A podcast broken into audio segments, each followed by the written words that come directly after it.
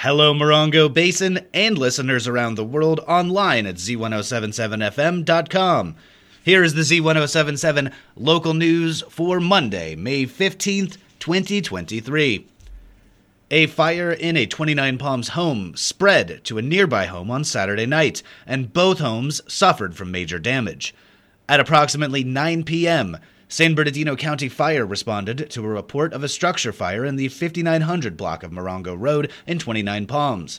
Upon arrival, crews discovered that the well involved fire at a single family house had spread to an adjacent home.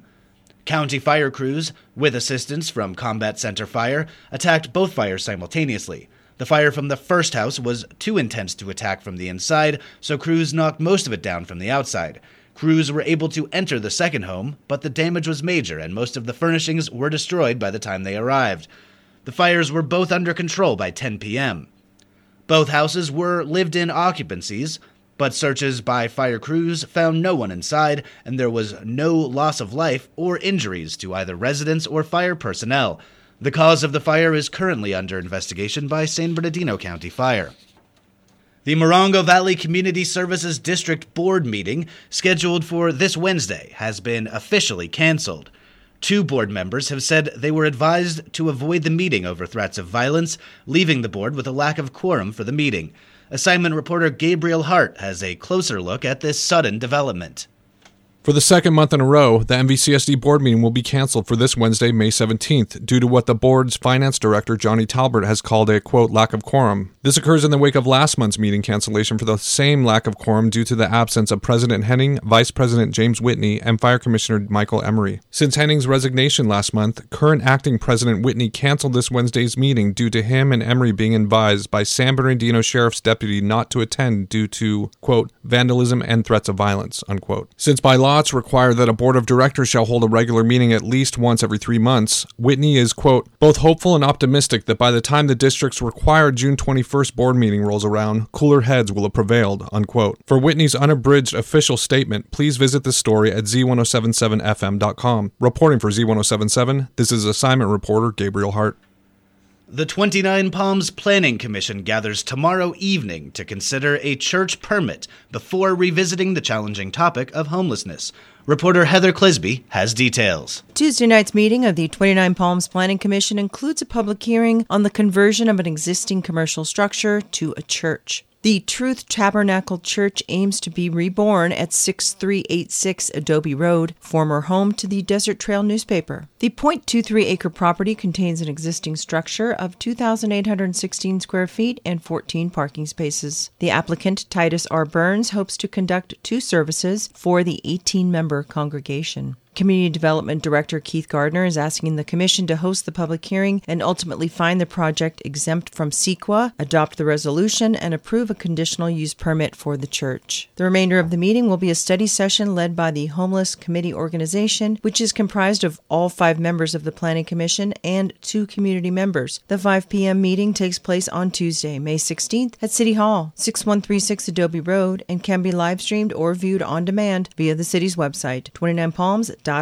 Reporting for Z1077, this is Heather Clisby.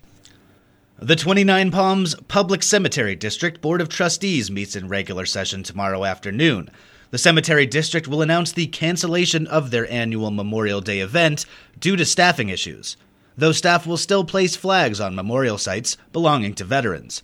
Also, at tomorrow's meeting, they are expected to consider retirement program options offered by the county for cemetery district employees. They will also receive overviews of finances and staff operations. This meeting is open to the public, begins at 4:30 p.m. tomorrow, and will be held at 5350 Encelia Avenue in 29 Palms. On Saturday, the Morongo Valley Fire Department hosted their second annual pancake breakfast, where they swore in new members to the fire crew. Assignment reporter Gabriel Hart was in attendance and rejoins us with this recap of the special community event.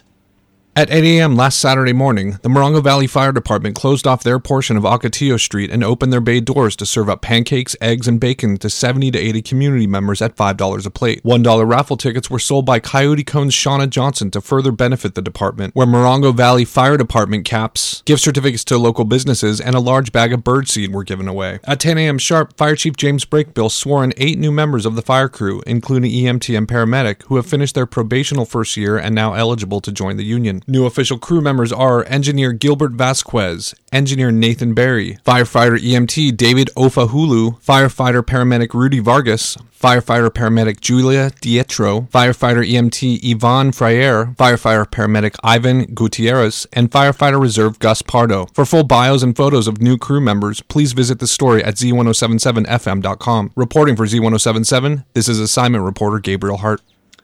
After more than six months, today the Animal Action League has opened booking for spay and neuter appointments in June at their Joshua Tree location. Booking opens today at 8 a.m. So call 760 366 1100. Messages left before 8 a.m. today will not be accepted. The Animal Action League asks that only two appointments be made per household per month. Appointments will be made on a first come, first served basis. The league has only one phone line, so if it's busy, they ask you to keep trying. For more information and a pricing list, visit this story at z1077fm.com. Though it's a few weekends away, it's time to start thinking about Grubstake Days. As part of the annual celebration, the Pony Express will be delivering postcards with unique stamps, but you've got to pick up your official postcard first. With a look at how to snag this unique Grubstake Days item, here's Al Weatherup. Get your giddy up and come on out for Grubstake Days to see the historical Pony Express delivering mail to the Pioneertown postmistress. On Sunday, the 28th, the Pony Express will deliver free desert themed postcards mailed from the Yucca Valley Welcome Center. Be sure to stop into the Welcome Center and get your postcards today.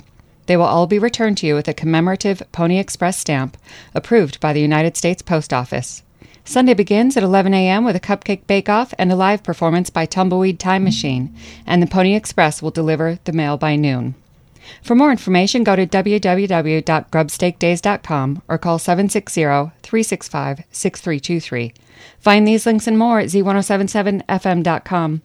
Reporting for Z1077, this is Al Weatherup.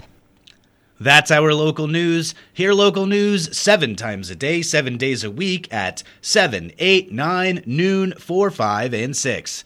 If you hear news happening, let us know about it. Email us at tips at z1077fm.com. Reporting for the Morongo Basin News Leader, the award winning Z1077 Local News, I'm Jeff Harmatz.